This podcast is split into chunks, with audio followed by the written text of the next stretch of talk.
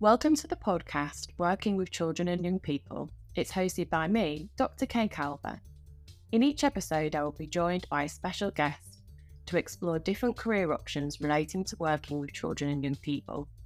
We will also explore current issues facing the sector and offer top tips for achieving your desired career. Welcome to this week's episode of the podcast. I'm joined by Emma Brooks to explore different routes into teaching. In this episode, we discuss undergraduate options and postgraduate options like a PGCE, SCITT, Lead Partners, Teach Now, Teach First, and future teaching scholars. So lots of different options out there. We discuss the differences in these routes and the key considerations when trying to decide which might be the best option for you. We also look at top tips for teacher training applications and interviews. We hope you enjoy the episode. Hi, Emma. Um, thank you so much for agreeing to uh, come onto the podcast. So, the focus of today's episode is about routes into teaching. So, can you explain kind of who you are and what your role is? Yeah. And so I'm Emma Brooks. I am the tutor for art and design and design technology on a PGCE course uh, within a university. So work closely in the teacher education part of the university um, supported trainees through their teacher training. Great. So we invited you on today to kind of talk about the various different routes that you can go into teaching. So quite often people will say that they want to be a teacher, but navigating the range of options is quite tricky. So when we were talking about it, we kind of broke it down into what you could do as kind of an undergraduate option and what you can kind of do as postgraduate options. So it might make sense to start off with the undergraduate options. So if I feel like I wanted to be a teacher, what what are my options at that stage? Yeah, no, that's really good. So obviously when you um leave post 16 studying, you've done your A levels, it's considering and sometimes it's quite early for people if they want to decide to go into teaching. Some people definitely know it's what they want to do. Um, and in that case, there is undergraduate courses that will combine your subjects. So, for for example, if you had a passion for PE, for example, um, and you wanted to be a PE teacher, they will combine that over a three year course. So you can gain your degree and your teaching qualification at the same time. So it's quite a nice balance and um, route into teaching. The same for primary. So you can do the same thing for primary. So you can learn about primary education because primary is slightly different in terms of you're not really focused on one subject. You have quite a few subjects to teach when you're a primary teacher. Um, but again, it, you kind of learn about the development of children and how learning happens, along with how to teach aspects uh, for English, maths, all the subjects you would be expected to teach. So that is another route that's really great. If you early on in your career, you're focused on wanting to be a teacher, there are some direct routes into teaching through undergraduate courses. And other things to consider though are if there is other education courses. So sometimes we do get people that come into teaching having undertaken educational courses in child development, for example, um, that can still be used as a valid degree and relevant to then transfer into teaching. So, you know, there are options to start your teaching career, whether it's to go straight into teaching once you've done your degree, or you can do a degree that's relevant in education that can support your route into teaching. So, if I'm kind of a student that's gone through kind of my A levels or kind of college education, and I'm now at that point that I want to go to university and I'm 100% certain I want to be a teacher. I'd be looking for courses that would be called, say, primary education with QTS, so that with the qualified teacher status. And that's really important. So it's that QTS that enables you to be able to teach. So if you are looking to go direct into teaching through an undergraduate route, you must make sure that the course offers QTS because that's what legally means that you can teach. Great. But then, as you say, like actually to really know what you want to do can be quite tricky. And I think there's a lot of pressure sometimes on knowing exactly what you want to do from quite an early age. So, as you say, there are other options. So, um, as kind of my colleague, you work in teacher education, whereas I work on what we call like the non QTS courses. So our courses are called things like education, education studies, early childhood education, or courses like special educational needs, uh, or education with psychology, for example. And these courses don't have QTS, but kind of give you those three years to um, figure out what it is that you might like to do. And then if you decide within those three years that, yes, I do want to be a teacher, then you can go on and gain your QTS um, for your postgraduate options. And that is a good route into education because sometimes, you know, we can be quite quick to find a career and we've still got our own interests and development and learning to take place. So, it, you know, it's quite a nice way to enter into education sometimes, having that undergraduate grounding first in an area that you're interested in. Yeah. Before you commit if it's too soon. It's a hard decision. It is, yeah. And I think, you know, teaching is something that, you know, it's it's quite um it's a, it's an interesting profession. It's a very well known profession. And I think it's something that a lot of people are encouraged to enter. But it is a, a hard job as well. So, you know, people need to be uh, confident that it is the right choice for them. So there are lots of different options there at that kind of undergraduate level. So if if someone's interested, they're looking for a course that has QTS status attached, or if they're not 100% sure or want to take that kind of broader kind of view of childhood, youth, families, and the education system kind of in and outside of schools, looking at kind of associated topic areas.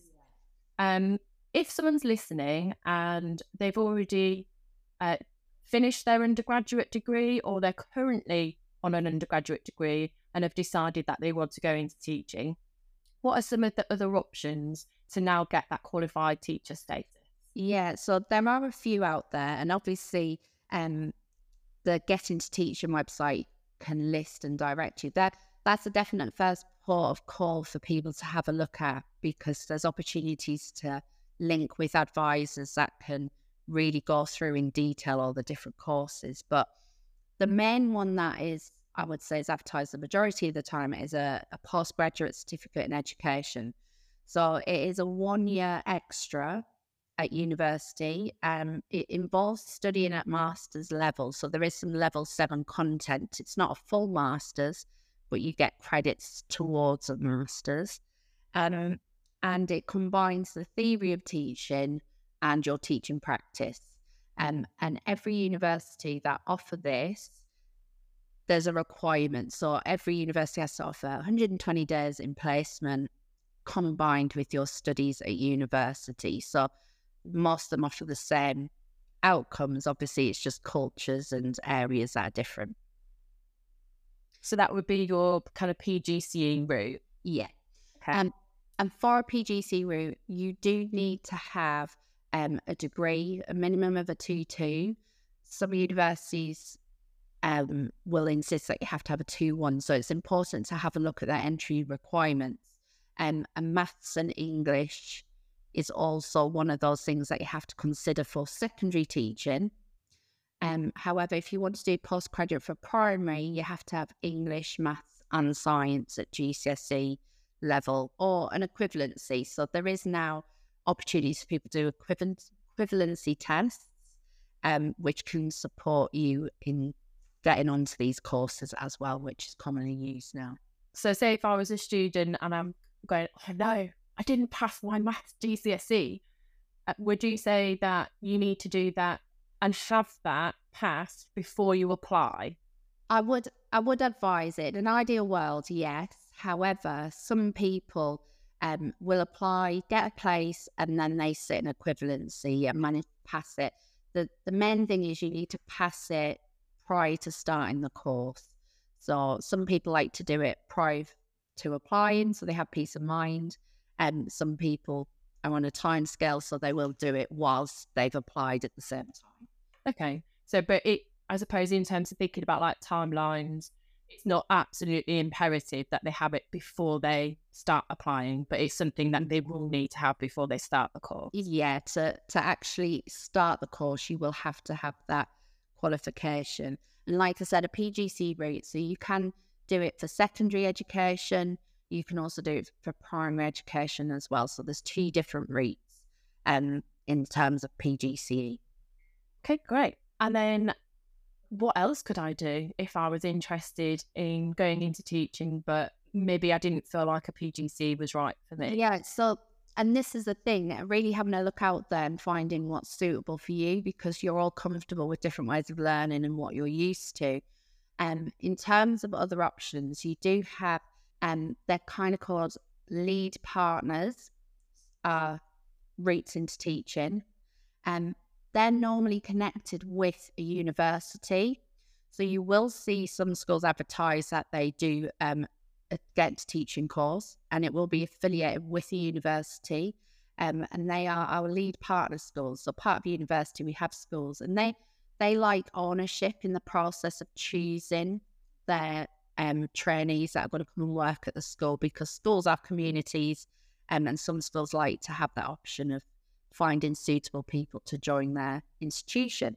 Um, so that is one route, and um, similar to a PGCE, but it's just advertised slightly differently, but it's essentially the same. So that can be a little bit confusing. So would you have the days in university still learning the theory and the content, but you're also in practice in the school? Yeah, it's essentially the same as a PGCE. The only difference is is that school actually selects you. So instead of me interviewing you through the process, it would be the school that interviews you um, and they decide that they want you on the course.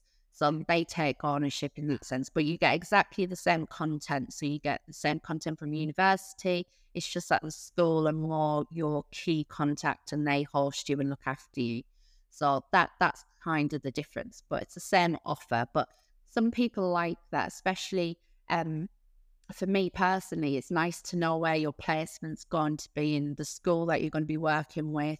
Um, and you can go and visit prior to that. So it gives you a little bit of an insight into the school that you are join, joining.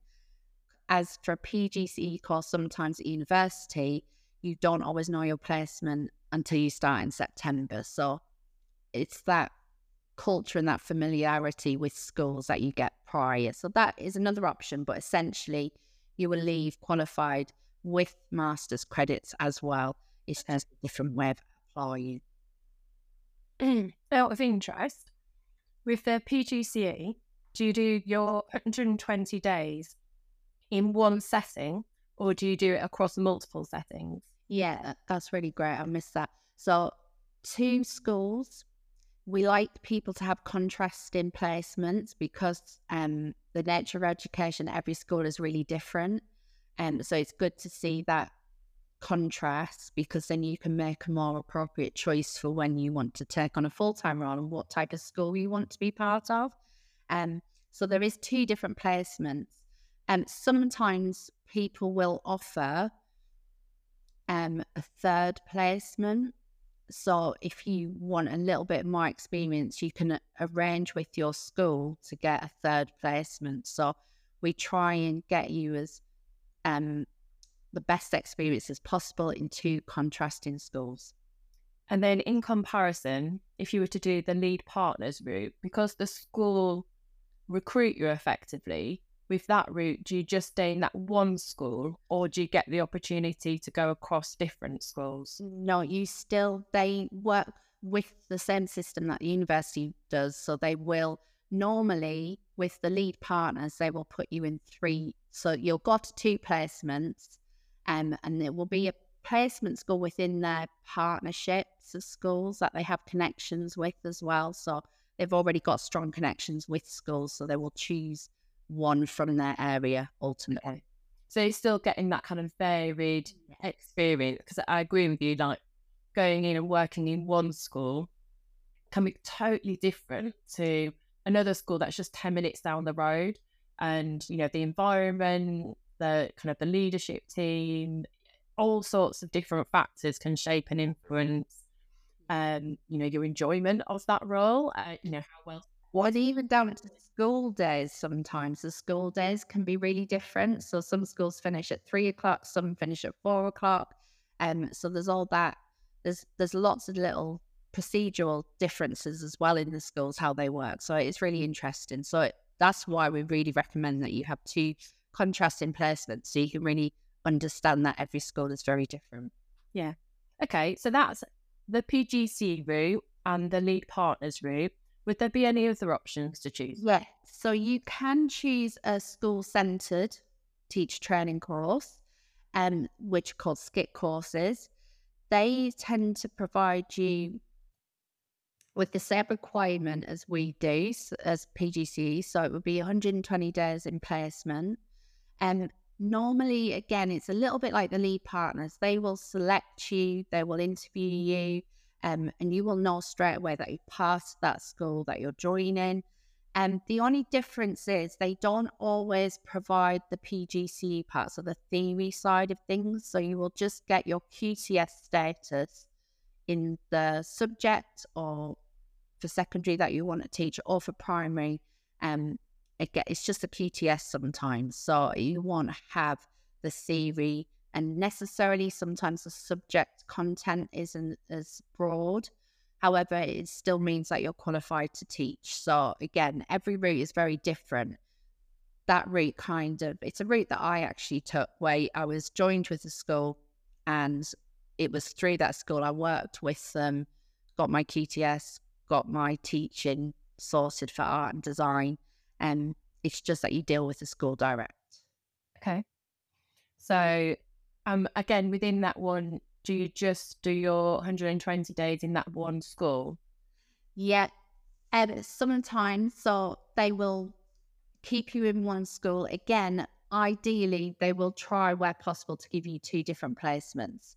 Um, I myself did two different placements. It just could be that the second placement is a little bit shorter, so you don't spend as long. Whereas on our PGCE, we split the two placements. Um, you have September to Christmas in one placement, and then you do January to June in another placement. So, for example, on a SCITT course, you might just do um, September to December in one placement, and then you might do January, February, March in a, another placement and then go back to your original. So they may, it could be shorter amount in a second placement ultimately, but you'll still get that idea of contrasting placement. And again, it will normally be a school that I have a connection with or part of a, a trust.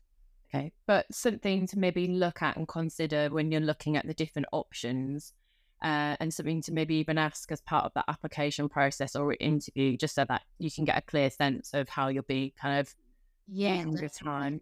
Um, and the other thing that might be slightly different because you're being employed through a school directory, it's always good to find out where they put their um, lessons, so where you do your learning about teaching practice, because some will offer it in twilight sessions because you're expected to and be working, contributing in the daytime to school. And um, some will take one day out of the week for you to have that study time. And um, so again, SCITT courses are very the setup can be very different, but these are things to consider in terms of work life balance, how you want to manage it if you are okay with doing the evening class. And um, the other differences as well is that they will tend to only offer it as a full time offer, whereas a university with PGCE can potentially offer you a part time offer as well. So you do it over two years rather than one. Okay. So um, there's definitely things to consider, but it is, there's, I think there's more of a sense people feel like a, a SCITT route is very hands on. You're in with the school straight away from the first day and you're part of that environment. So you feel more connected to the school potentially.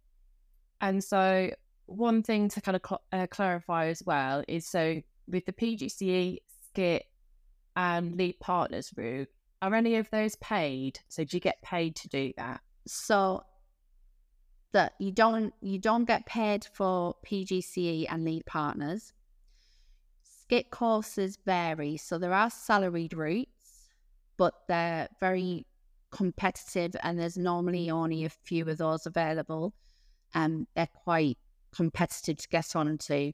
Um, and another thing with that maybe is to consider is um, sometimes your prior experience can help support that. So if you've had an opportunity before applying for a SCITT course, if you've had an opportunity to work in a school or have some volunteering time, that will help support the application too. Um, but generally, there are two in SCITT. You can have a salaried route or a non salaried route. Okay. And because with the salaried route as well, um, because you are you're only training, you're not actually a qualified teacher, it's not paid to teacher scale. Okay.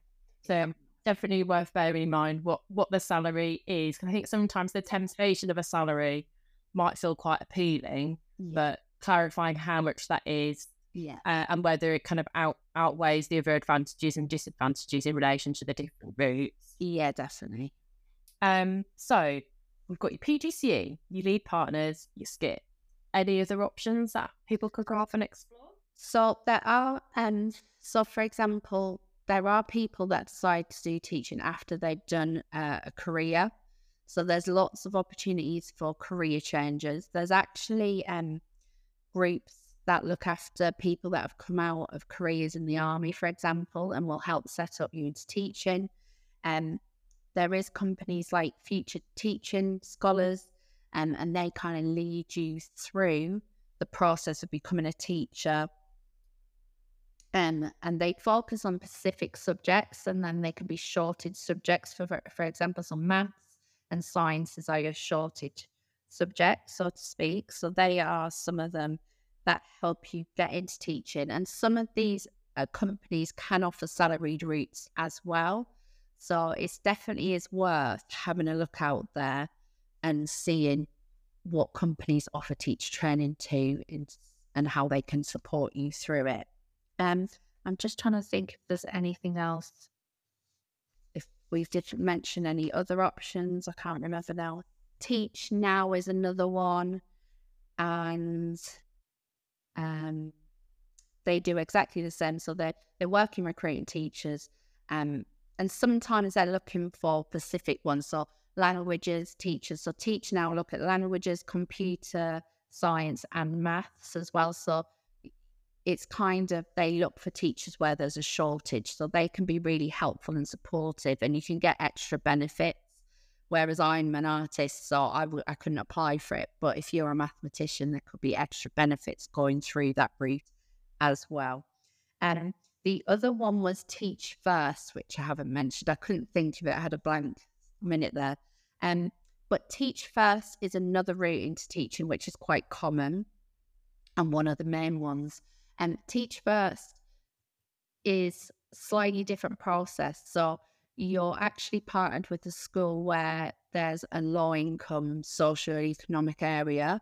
Um, and the idea is that you're putting there to improve the quality of education. They look for very um, high level graduates. So there is a little bit of competition in that sense. And um, it's very hands on. So it's a very full on course in terms of how you get to teaching. So, for example, some courses have a process where you gradually build up teaching practice.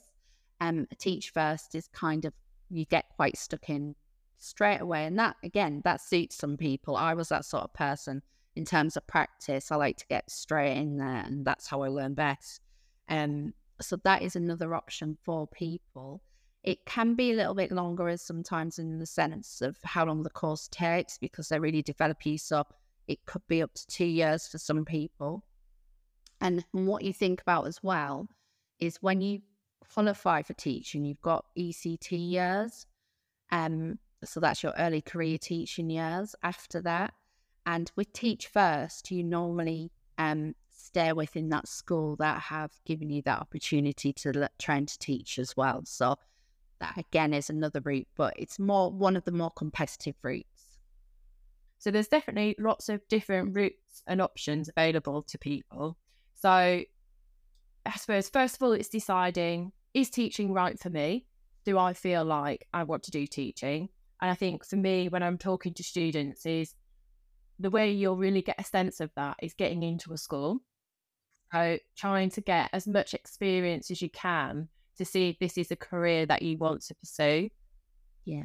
No, definitely that's the best way to know. I mean, I'm not saying that you have to have experience. Some people um, don't necessarily have experience in school. They only have what they knew from their own personal experience or education. and that can be inspiring enough for people to want to teach.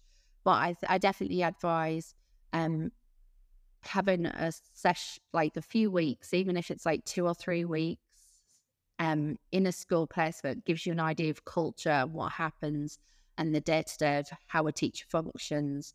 Um, I myself was a learning support assistant for two years before I came into teach training because I wanted to really make sure it was the right option for me.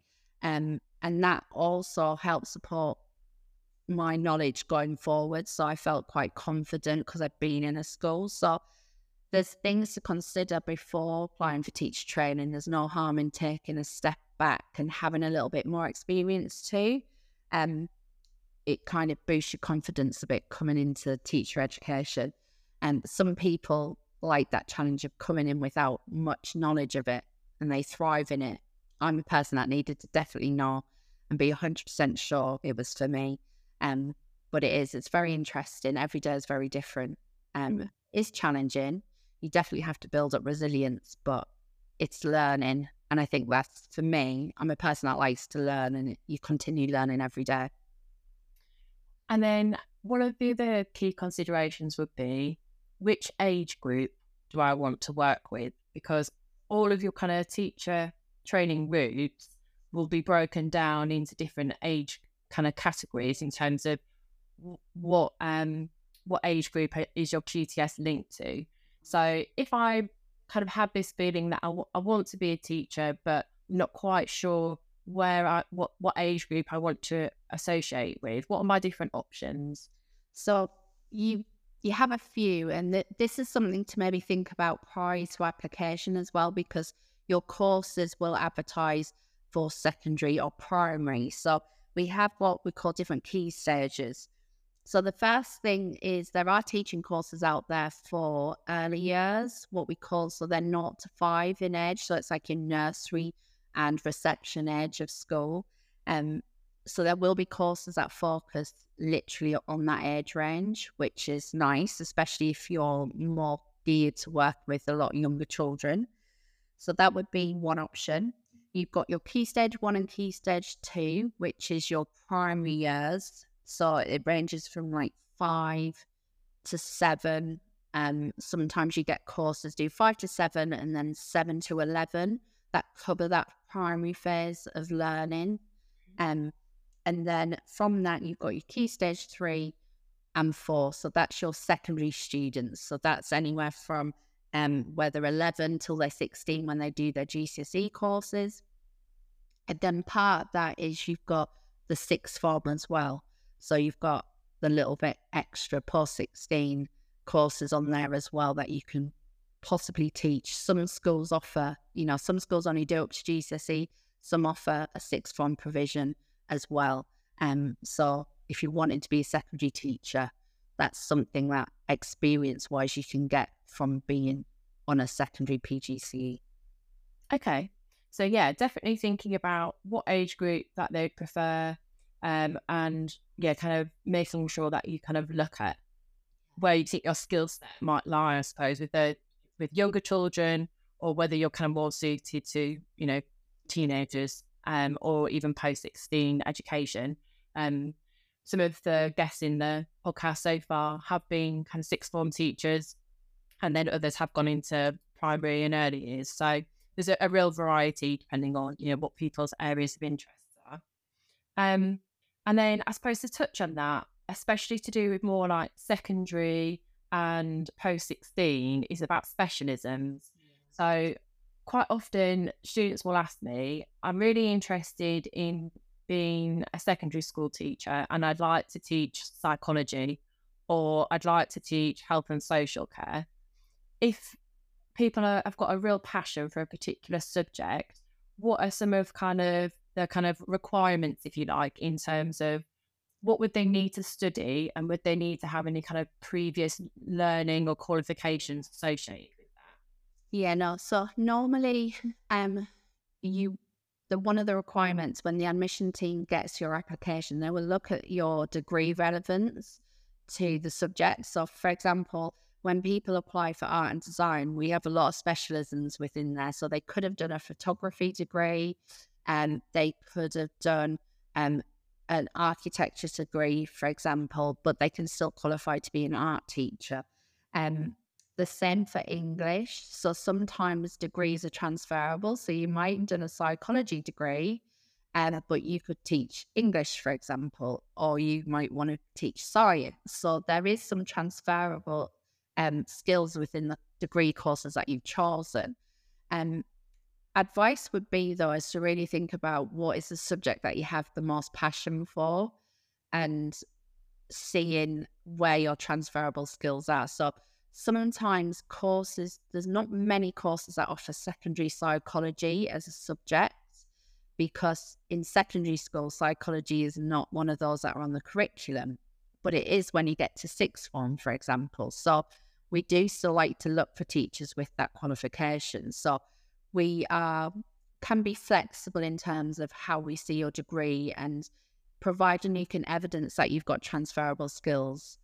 That's usually enough to qualify on the course and that's something that we can like discuss the interview process. So don't just think oh well i haven't got a subject that is on the national curriculum. I can't teach secondary. Have a look and see where are your transferable skills but ultimately we obviously look for secondary. We've got the core subjects, so English, maths, and science. And you've got computing, design technology, art, music, RE, languages. There's a whole area that you can be specialist in, history.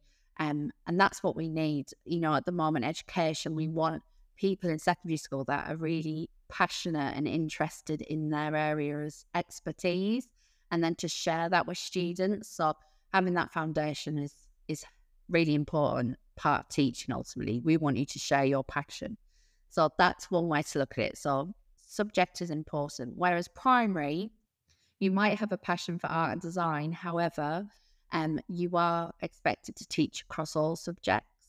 Um, and it's slightly different because there's a, a lot in terms of the national curriculum the expectation is not quite the same as secondary, so that they're raising the bar type thing. So you can, providing you've got a maths GCSE, you're able to teach maths to a certain level, which will be okay for primary, and that's what counts. So primary is slightly different, but you can specialize. You know, primary schools need people that are interested in the arts, are interested in science, because um, we look primary school looks to have one specialist in one subject so that you can provide the best education. So it's a slightly different view perspective for primary um, because you've got to teach all of them but it's still good to have in mind what is your core subject what are you so passionate about? Great. So hopefully that's been useful for people to kind of get an overview of the different options. People might still think do you know what? I don't know what's right for me because there's a lot to consider, lots of advantages and disadvantages to the different routes. So I think definitely looking at the Get Into Teaching website, but also remembering that people can go and talk to and the kind of their careers advice team on campus, but also reaching out to staff in the teacher education department and just saying, you know, kind of conversation. I'm thinking about this option, this option, you know, can I talk can I talk that through with you? And there'll be lots of people there that would be happy to help and support them to make the right decision.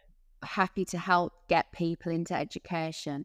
Um, and I think it's really important that you get a real good true picture of the courses as well. Um, and really finding out, you know, some places offer days where you can speak to students that are currently on the courses. That's really helpful because, you know, you can have a true picture of what it's like to be on that course and what advantages the placement can offer you, etc. So, you know, going out there, there's lots of people that are happy to tell you exactly what it's like to be a teacher. Yeah. So, if people are, at that point then that they go, yes, this is for me, and I've decided on the route that I want to take, um, would you say is the kind of key application advice in terms of how do you make yourself stand out as part of that application? What do I need to do, and what what would be your top tips for what I write or include? Yeah, I think when we get applications, we look for the passion. So, you know, it's really important that if you're a teacher, you actually like work with children, and we want to see that come through in your application. And not just that I really want to work with children, but why? Why is it? What do you get? What fulfillment do you want from it? Is there something you want to give to them? Is it sharing your passion? Um, and that's kind of what we want to see the real reason and justification as to why you think teaching is for you and you what what you've got to give in terms of skills and qualities is really nice. You know, having empathy and compassion is something that is a real key skill for education. So translating that in your application process is really helpful for us when we review them. Um, you know, experiences that you've had, whether that Mm. sometimes people haven't necessarily had a lot of experience in school, but they've got experiences where they support siblings as well, you know. So the idea of teaching people, it doesn't have to just be school related. So it's just think about times where you've had to lead people or show them and direct them, you know, anything like that is really helpful. It could be even from the job roles that you have. And believe it or not, a lot of people don't think about it, but you probably do show or teach somebody how to do something at some point.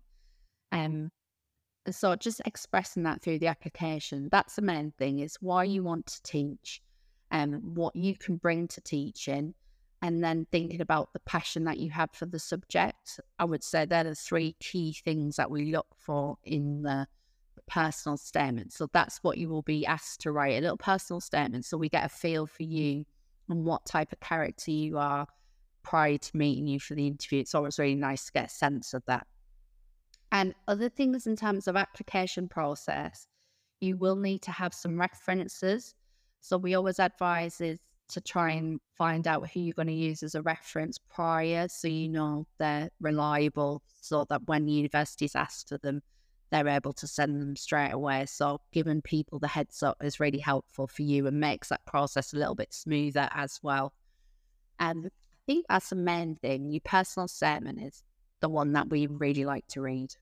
Yeah. And it's it's a good kind of practice to maybe ask other people to read that through. I think we sometimes find it quite hard to like sell ourselves and kind of talk about what we're good at. Um, and as you say, rather than just saying, I like working with children, explaining why you like working with them or uh, kind of giving specific examples kind of throughout the application to really kind of add that context. Um, and I suppose also getting someone else to read it through in terms of making sure that it's well expressed, well written, uh, well structured, um, to make sure that there aren't any issues in terms of that. I think that's exactly it. Just like you would if you have, um, when you applied for university, for example, or you've ever applied for a job, you know, there's that level of expectation of gra- grammatical uh, errors not being there. So just yeah, getting someone else to help you with it is not a problem. Uh, most people I know, I've had sometimes students in the past that have said, um, I'm thinking of applying. Can you help with applications and reading? And I can point them in the direction to people that can support with that. So it's no problem. If you don't have anybody that can read it, you can always just ask anybody in education. We can pass you on to someone that can help support you with yeah, that's a really good point, isn't it? Because not everyone will have someone in their life to support them with applications, but there's lots of support there available um, in the community or in the universities um, to help them with that process. So, as you say, personal statement is kind of like the first step. And then if you get through that process and are shortlisted for the interview, what would that kind of typically look like or involve? Yeah, so it, it varies. And I'll be really honest, it does vary. So, for example, we do um, an online interview process, and we're very pro on it being a very friendly process because we just really want to get to know you and your suitability for the course. Um, some places will ask you to present something, so they want to get a sense of how you practically communicate as well. Um, and it won't always be to children. Sometimes it's just to the people that are interviewing you. And sometimes it might be a small group of children. So it is very different. And so it's always good to ask sometimes is what is their interview process to find out because it's quite daunting. I think everybody gets a bit nervous at interviews. I still do.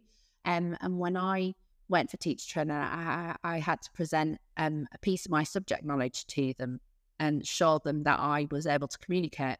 Um, it was only very short, like a five minute, but it's a very scary thing to do. So you know, there's opportunities there that you can practice and prepare they will give you time to do that. Um, and there's no harm in asking for help and support to do that because obviously one of the main points is you you're not a teacher yet, you don't know how to teach. Um, but it's that being proactive in trying to find out what can make it good, what can help you in terms of your communication presentation really helps. So it is very different. Everywhere you go is very different.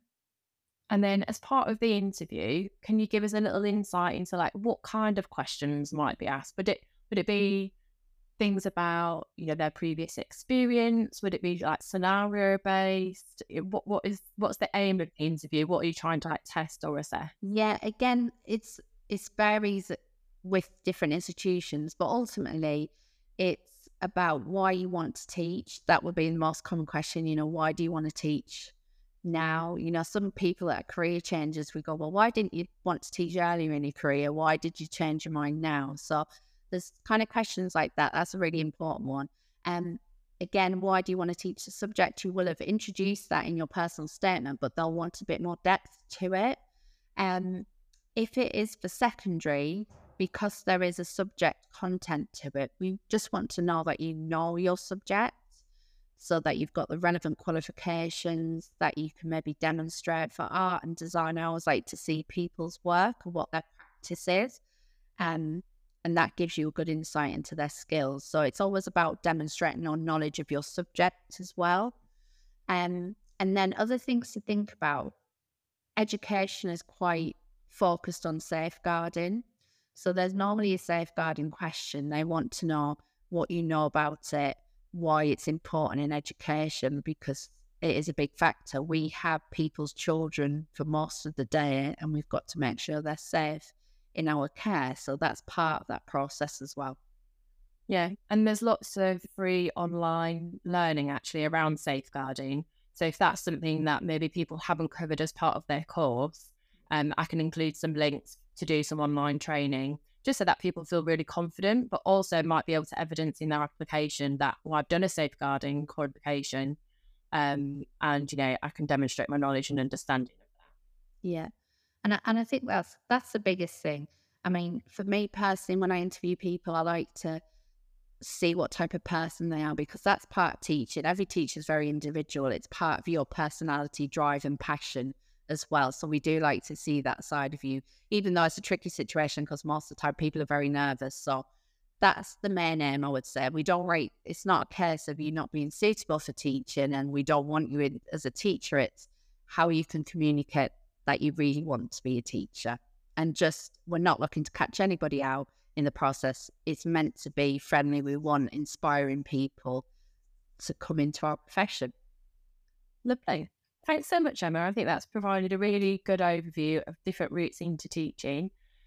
Is there anything else that you'd like to add before we finish? Um, I think just just I probably touched upon it before, but it's just to think about. Obviously, when you do go through teacher training, the we kind of see it as it's only your first step into that career. There is the next two years where you are still developing your practice and you know becoming a more confident teacher. So I think some people feel that they come into teaching, so if they did a one year course after and that's it, they're a teacher. And I think it's important to recognize that this process of becoming a teacher is a, a gradual thing. It it's a process, it takes time. Um, and it's committing to lifelong learning ultimately at the end of it all. Yeah. And I think teaching is definitely one of those jobs that the learning never stops. You know, it's something that you'll be continuously doing um, different professional development training, but also that kind of reflection, observation. And there's always ways in which we can reflect on and improve our practice. And, you know, whether you are doing your teacher training or you're in those um, early qualified kind of teacher years, but, you know, ultimately even if you're in the job for 10 years, there's always ways in which we'll be kind of shaping and evolve as education changes as well. And, and education is a great place to be because there's so many potential opportunities to grow and develop yourself. Like I so say, I was a teacher for 14 years, now working higher education with still a little bit of teaching. Um, there's leadership opportunities. So it is a it is a great career where it changes. It doesn't just stay the same. So it is a great career to be part of. Lovely. Thank you so much, Emma. Thank you so much for listening to the episode. I hope you found it informative and inspiring.